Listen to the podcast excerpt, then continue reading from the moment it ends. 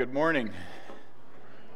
What a privilege it is to be back with you, uh, wonderful folks here at Wallenstein uh, this morning. Thank you so much for the invitation to uh, continue in this uh, series entitled Why Jesus. Thank you to Joshua. What a great reading that was. Um, Jeff had asked how long I've been coming to Wallenstein, and when we looked up in some records, it was like 18 years ago that I first came here. A young guy, mid 40s, I guess. I have to do the math. But if you're gracious enough to invite me back in 18 more years, I'll be 80, all right? and if I'm still able to stand up and make some kind of sense about things, maybe I can open for you, Joshua, and read the scriptures for you. Wouldn't that be a great opportunity? You never know what the Lord has in mind, right? But thank you for that. Thank you to our music team, and uh, thank you to all who are involved in the service today. Jeff, the Bible is still black, but not only does the font get smaller, they get heavier and these arthritic hands. I can't hold a big Bible anymore. So that's at home in my office. So the Bible's gotten a little smaller because I like to hold it in my hand wherever I go every Sunday. I want people to know this isn't stuff I'm making up, it's in this book. So I like to keep it in my hand. Uh, just, I, I get concerned when sometimes some people preach and then they put the Bible away and never see it again. You're going to see it. And you're going to see it a lot, but it is a little smaller. And that's the, the reason for that. The overarching questions of this series are why Jesus? Why should I give my life to him? Why should I believe in him and follow him? And these are questions that we all certainly must answer. And so, turning to our passage this morning, let me suggest to you that we should believe and follow Jesus because, according to our passage, Jesus is wonderful, number one. Two, Jesus is willing, number two. And number three, Jesus is worthy.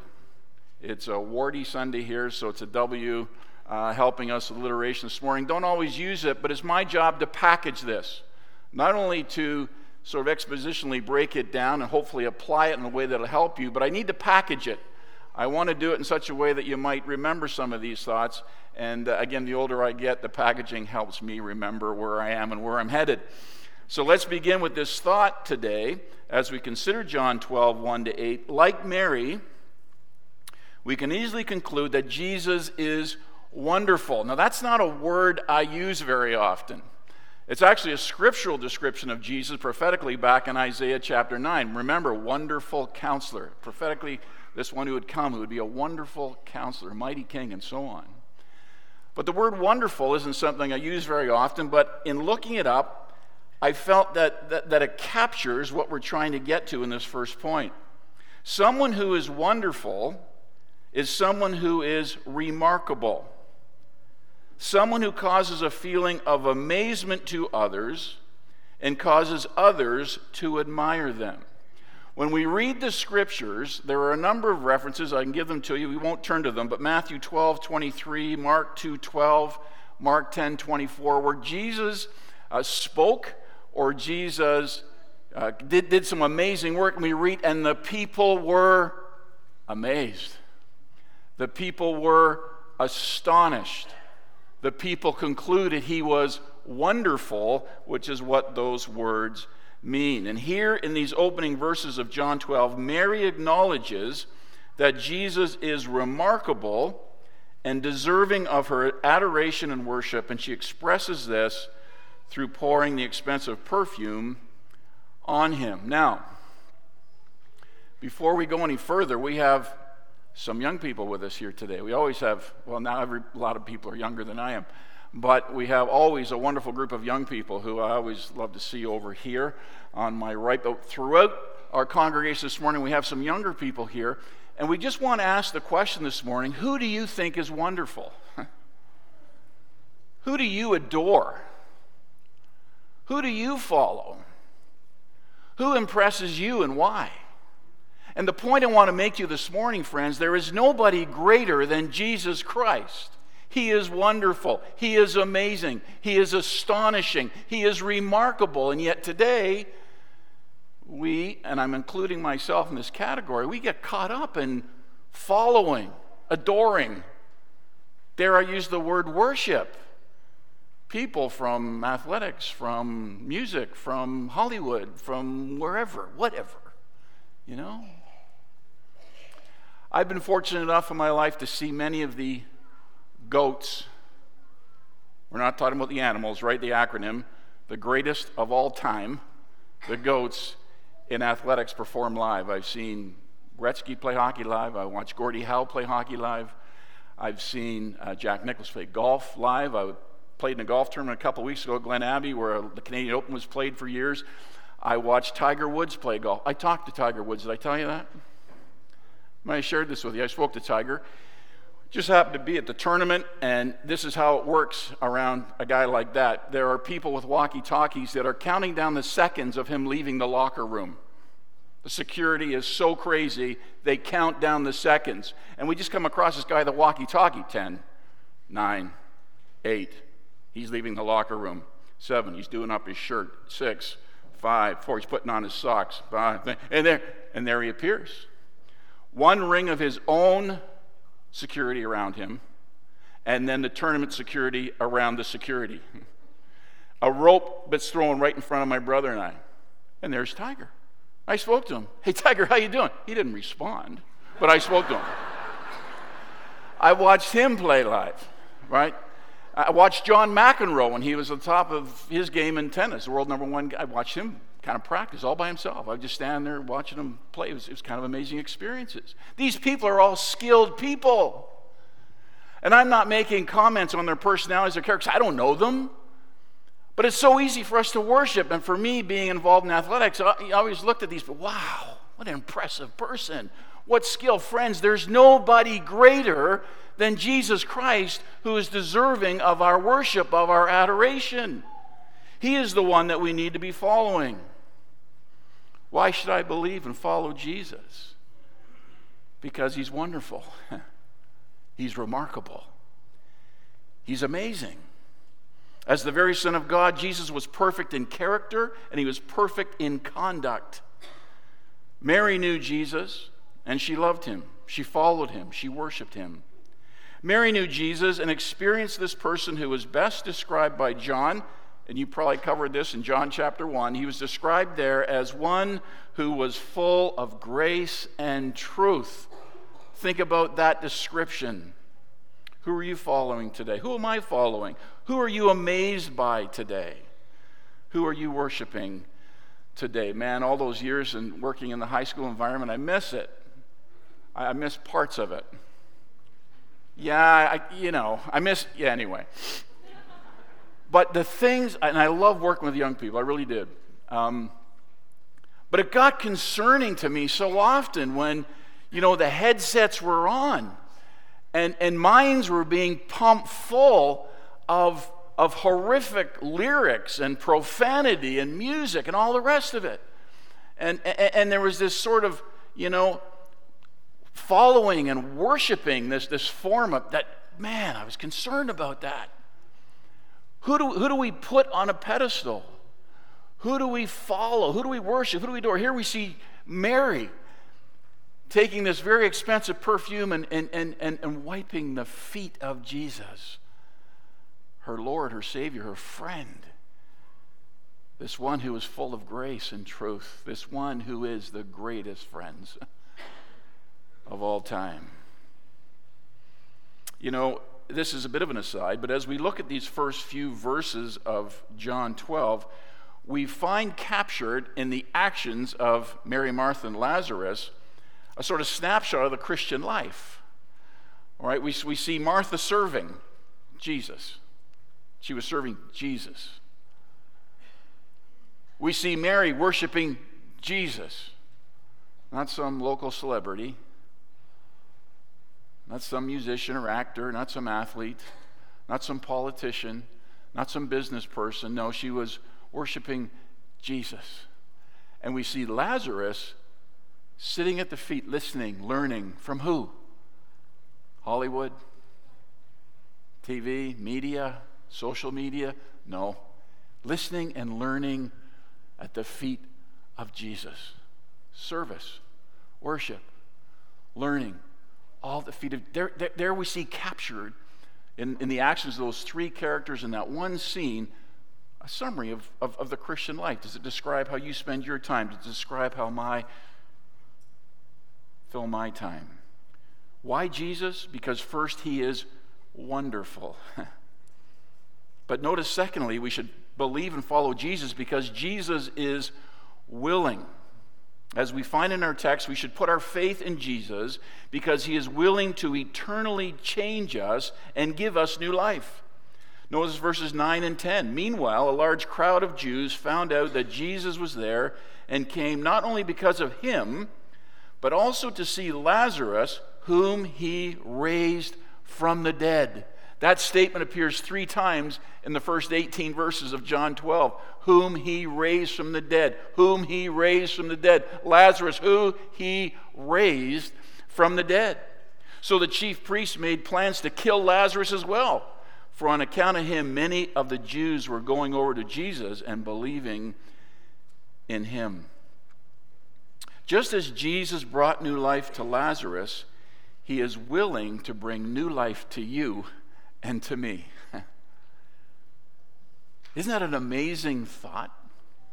We think back to John 3, where Jesus has interaction with that, you know, that kind of scholarly guy who, eh, eh, what, what, what he talked about this whole conversation about being born again. Well, what, what are you talking about, Jesus? What do you mean by that? Well, being renewed, being spiritually reborn is what Jesus offers to each and every one of us. He is willing to change us, He is willing to give us new life. And here's Lazarus, who he gave physical life to. He, he, he performed this amazing miracle. Lazarus, who was dead, was raised to life to new life. It was a physical thing for sure, which was pretty, you know, amazing, obviously. Three times it's mentioned who he raised from the dead, who he raised from the dead, who he raised. Guess what? Jesus raised me from the dead. Have you been risen from the dead? Have you experienced new life in Jesus spiritually? Have you come to that moment in your life's experience where you realize you're spiritually dead and separate from God, headed to a lost eternity, but because of his love for you, he went to the cross and there he died, shedding his own blood so that we could have what? New life. So that we could be born again spiritually through repenting of our sin and embracing him as Savior and Lord we can have our sins forgiven. We, we, we can we know what it is to have our relationship made right with God. We can have this hope in our heart that one day we're going to be in His presence forevermore. Do you have that hope in your heart this morning? You see, Lazarus was raised to new life. It was pretty incredible, but he was going to die again. More importantly, is the condition of our, of our eternal souls. Do you have new life in Jesus? This morning, it's my privilege to share with you the, the truths of the gospel message, if you will, that God loves you. He sent his son to die for you. And through faith in him, you can experience new life. Oh, you know what? it's pretty exciting to know that one day we're going to get a new body, right? The knees will be fixed, the back will be fixed, be able to hold a big, massive Bible for hours at a time. but more importantly, we're going to be in the presence of our Lord forevermore because Jesus gave us new life. He's willing to do that in your life, and He's willing to do it right now, right where you sit. If you feel you need to get right with Him, don't delay that interaction with Him. As uh, early in my teaching career, I, I've shared with you before, I was hired as a guidance counselor. So I'm a phys ed guy who had a minor in psych as well and did a counseling course. And, and I was parachuted as a 25 year old, that's more than 18 years ago, into this full time guidance position, which I knew nothing about. right? And, and yet I was surrounded by wonderful people who were very experienced and were very helpful to me for sure. But I spent so many hours in those early days dealing with conflict between people student, student, student, teacher, teacher, teacher, teacher, administrator, administrator, parent, teacher, parent, kid, parent. Like, uh, right, I was the mediator. I'm in between this conflict all the time. And, and, and at some point, somebody needs to start talking here. If this is going to be resolved, somebody needs to start talking here. Well, guess what, friends? There's a relationship problem naturally between us and Almighty God because of my imperfections. And he has started the communication process. And he started by this saying, Look, I love you. And I love you so much. I'm going to send my son, my only begotten son, to die for you. Have you responded to that? I had kids who were sitting in front of a parent who was in tears in my office because of what was going on in that family, and that kid turned their back, their parent got up and walked away. Don't walk away from Almighty God. He loves you. And He sent His Son to die for you, and He's willing to change you. When we accept Christ as our own, we, we are given this a tremendous gift of the Holy Spirit of God who is there in part to teach us and to, to help conform us to the image of Jesus Christ. He, we've given this beautiful resource, the Bible, to read, to understand, to follow Him, to become more like Him. He wants to change you, He's willing to do that. Will you let Him do that? You know, there was a, came across this in the 19th century. Charles Bradlaugh, a prominent atheist, challenged a Christian man to debate the validity of the claims of Christianity. The Christian was Hugh Price Hughes. Who would call their kid Hugh, whose last name is Hugh? Anyway, Hugh Price Hughes, an active soul winner who worked among the poor in the slums of London. Hughes told Bradlaugh he would agree to the debate on one condition. Hughes said, I propose to you that we each bring some concrete evidences of the validity of our beliefs in the form of men and women who have been redeemed from the lives of sin and shame by the influence of our teaching. I'll bring a hundred men and women, and I challenge you to do the same. Hughes then said that if Bradlaugh couldn't bring a hundred, then he could bring 20. Finally, whittled the number down to one. All Bradlaugh had to do was to find one person whose life was improved by atheism and Hughes, who would bring 100 people improved by Christ, would agree to debate him. Bradlaugh withdrew. The greatest evidence and proof of our faith, friends, comes in the reality of changed lives. Hey, this life is a journey. We take some steps forward in our spiritual journey, we take some back. I get that. But as you look back over time, are you changed? Are you changing? Are we on this journey of sanctification? If so, thank God for it this morning. I had an interaction. I was speaking out of town, a way, long way out of town, a while back, and I was just confronted by so many people came to me and said, Dale, you know what? I struggled with addiction, man. Man, I struggled with addiction, but I found Jesus Christ and I got help, and my life has never been the same. Oh, sometimes it's not that dramatic. But, friends, the greatest reality and proof of our faith is lives that are changed. He's willing to change your life, He's willing to change mine. Let me share with you uh, an example that comes from uh, Jim Cymbala's latest book, uh, The Pastor of the Brooklyn Tabernacle. He doesn't write books very often. When he does, I'm always interested to read it. Um, and this one is entitled Fan the Flame, and he just shares this story. I don't know whether this happens where you live, but in New York City, a lot of folks show up our services on Christmas and Easter. On Easter, a line often winds around the building for each of our services. That's encouraging, isn't it? We prioritize sharing the gospel as the main theme of our services on those days. The music department puts together an Easter or Christmas presentation with special music and sometimes a testimony or two from people who have life changing experiences to share. I close the presentation by giving the gospel message and asking people to respond by coming forward for prayer. We pray with them, get to know them a bit, and gather their information so we can follow up with them later. It's always fulfilling, but it's also extremely exhausting. I remember one special Sunday in particular. We had reached the end of our third service. I'd been on my feet most of the day, so I sat on the edge of the platform, loosened my tie and collar, and let out a few deep breaths. Then I saw him. Standing a few feet away in the middle of the aisle was a tall man, somebody I've never seen before. He looked like he might be in his 50s. He stood there staring at me, shabbily dressed and holding a filthy looking cap in his hands. I confess, I thought, oh, great. The service is over. I'm tired.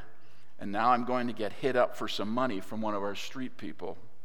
That scenario is common because of where our church is located. We have a protocol we follow when this sort of thing happens. We don't want to give money to someone who's going to spend it to fuel their habit. But I didn't feel like going through the whole protocol. I figured I'd give him a few bucks and that would be that. He walked closer. I could see missing teeth, matted hair, several days' growth of beard. There was no telling when he last had a shower. What's your name? I asked him. David. Where'd you stay last night, David? Empty truck. How come you're not in a shelter? By now, I was really fighting the odor. It was overwhelming. No shelter. I learned that David didn't like the idea of staying in a shelter, so he bounced from one place to another. He later told me that once he was in an abandoned apartment sleeping on a filthy mattress that had been left there. The cigarette he'd been smoking fell into the mattress just as he was dozing off. Providentially, his brother walked in as the mattress was set ablaze. How long you been on the street? A couple of years. I learned later that he'd been lying on the sidewalk next to our building. He heard the music. He got up and he stood just outside a side door listening. He heard the gospel of Jesus Christ. He was ashamed to be seen by all the people, so he waited until the service was over before coming in. I thought, how much should I give him? I fished a $10 bill from my wallet and started to hand it to him, but he pushed my hand away. I don't want your money, he said. I want this Jesus that you've been preaching about. You see, I'm going to die out in those streets. And just like that, in that moment, my heart melted. I started to cry quietly. You know who also needed Jesus at that moment? I did. I prayed within God, forgive me. You sent somebody I'm supposed to help, and I'm trying to send him away with a $10 bill. The Lord seemed to say, Jim, if you have any value to me, if you have any purpose in my work, it has to do with this odor. This is the smell of the world I died for. Just then, David broke down quietly as well. He wrapped his arms around me. I hugged him to myself, and we started rocking back and forth. I don't know for how long. I was crying, he was crying.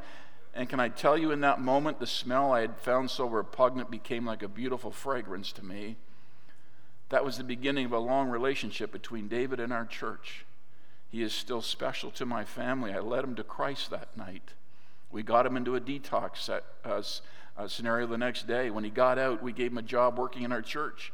He had to, I had to assess how he was doing, and I wanted to be near him. He got cleaned up, and he, he actually had his teeth fixed. It turns out he was only 32 years old and pretty good looking guy. David spent Thanksgiving and Christmas at our house that year. For Christmas, he gave me a hanky, just a simple white hanky. I treasure this day as the beautiful gift I've ever received. Jesus changes lives. He's willing to do that in your life. He's changing me. I'm a work in progress, friends. we're all a work in progress, but we're so grateful that Jesus is wonderful we're grateful that Jesus is willing to change us. And thirdly, I need to finish. We come to our third point. It says we should believe in Jesus because Jesus is worthy.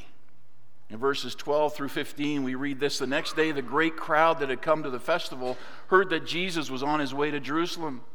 They took palm branches and went out to meet him, shouting, Hosanna! Blessed is he who comes in the name of the Lord.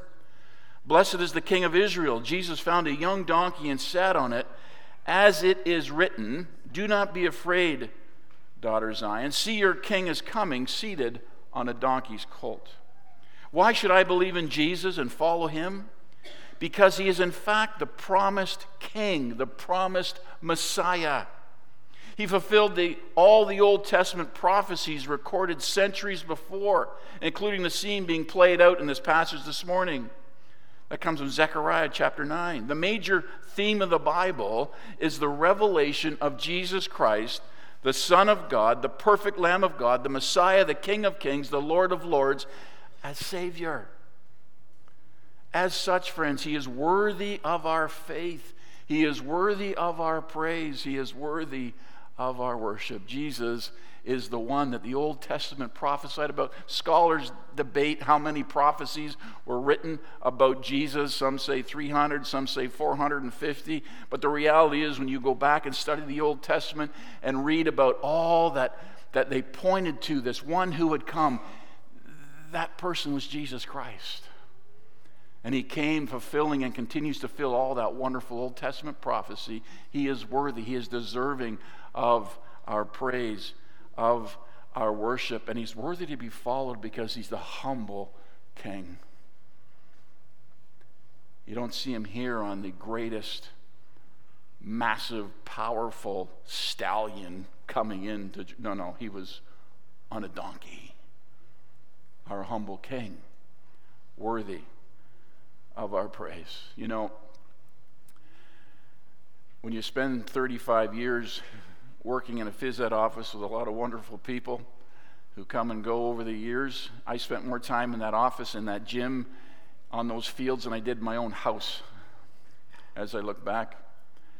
And the way it kind of played out on a daily basis in that, uh, in that phys ed office at lunchtime, we would, uh, you know, sit down, which phys ed teachers don't do a lot of. And we would um, grab some lunch. You got about 10 minutes, 15 minutes to eat lunch. And while we're eating, we're sort of talking about the morning, debriefing some of the crazy stuff that happened in the gym or whatever. And, and then we would all sort of just disperse to coach, to run events, all that stuff. And that was kind of the routine during that 10, 15 minutes, there was sometimes some things to talk about, some sports stories to talk about, some student stories to talk about, whatever. But on this one particular day, as we're just finishing up lunch and it's, you know, time to ready break, let's go, somebody says, Hey, Dale, what's the Bible all about?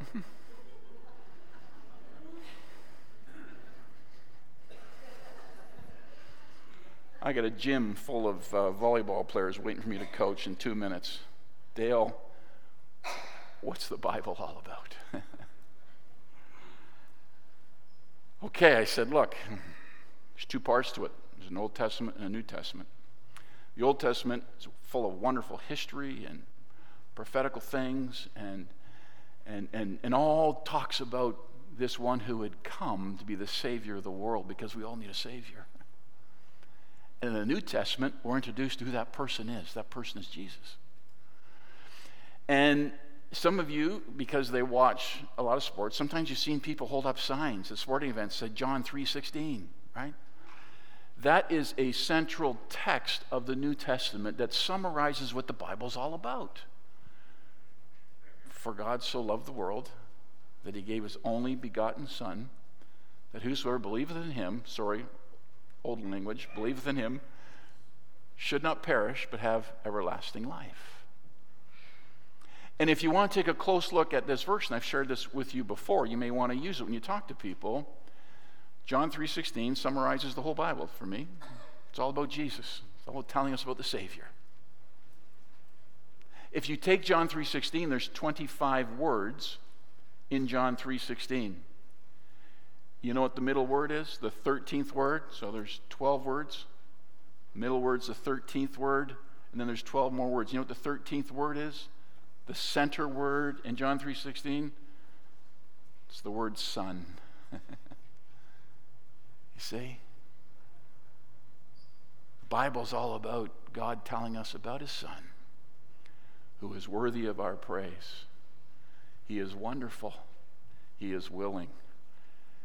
And he's worthy of our faith, of our lives, to follow, to serve, to give our all to him. There's no one greater than Jesus Christ. I'm going to close with one final illustration, which is, again, a testimony. I love to share testimonies of other people. I find it incredibly encouraging to, to hear and read and understand how God has changed people's lives. And I'm going to tell you about the king of cool who met the King of Kings. I don't know about you young people. I don't know who's cool to you today. I don't know. Kind of lost touch, right? Who's cool? I mean, I, I kind of know in the athletic world, but I don't know musically in Hollywood. I don't know who's cool anymore. When I grew up, and I just actually came across, I was watching a sporting event, and one of the athletes involved happened to connect with Henry Winkler, the Fonz. When I grew up, Happy Days was a thing, and the Fonz was cool, right? Supposedly. Well, the Fonz is almost 80 years old now. he's, he's not so cool anymore, I guess. I don't know who's cool today, but back in my day, one guy who was cool was Steve McQueen. So some of you might be familiar with Steve McQueen, who was a star of a lot of sort of big movies in the day. So Steve McQueen was a 60s actor. I was born in 61, so kind of knew a bit about him uh, nicknamed the King of Cool. McQueen was famous for such films as Bullitt, The Great Escape, Papillon, and so on. He had a painful childhood with a string of abusive stepfathers. Unsurprisingly, he ran away from home with a deep seated anger and a broken spirit. When he became successful, he used alcohol and a string of relationships to fill the dark void that his childhood had left. In his early years, he had no time for religion, but in his later years, he was intrigued by the man who was teaching him to fly an airplane. There was something about him. Eventually, he asked this man why he was different. He seemed to have peace. The man explained that he was a follower of Jesus Christ. McQueen was hooked. One Sunday morning, he told his wife to put on her best clothes because they're going to church. They started going to their local Baptist church, and eventually, Steve McQueen became a Christian. I didn't know that until I read this. Steve then contracted cancer and needed reassurance in his faith, so he contacted Billy Graham to come and meet with him. You know, not too many people have the ability to call Billy and say, hey, do you want to just hop on my private jet or whatever and come down? I need your help. but he did. Billy came and spent time with him, prayed for him, and shared some scriptures to encourage him. In the clinic, Steve sought to tell as many people as he could about Jesus. One day, the nurse walked into his room and found that he had passed away from a massive heart attack. On his chest lay the Bible that Billy Graham had given to him, and it was opened at John 3:16. In his final days, he wanted to tell everyone about his faith in Jesus. Why Jesus? Why follow Jesus? He's wonderful. He's willing. He's worthy of our worship. I'm just going to pray, and then we're going to get our music team to come back, and then I'll return for a closing thought. Let's pray. Father, we do thank you so much for your Son, the Lord Jesus Christ. We thank you for this wonderful book, the Bible, that tells us about your wonderful love for us as expressed through him. Jesus is so worthy of our praise, of our lives, of our service. We thank you that you're willing to change us, Lord, through faith in Him. And we acknowledge today that Jesus truly is wonderful, amazing, astonishing, the greatest of all time, perfect in character, perfect in conduct. Father, help us to be more like Him. Help us to follow Him, to love Him. We thank you for your goodness to us this day. In Jesus' name, amen.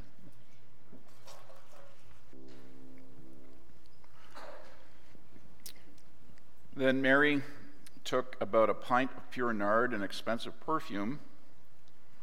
She poured it on Jesus' feet and wiped his feet with her hair, and the house was filled with the fragrance of the perfume.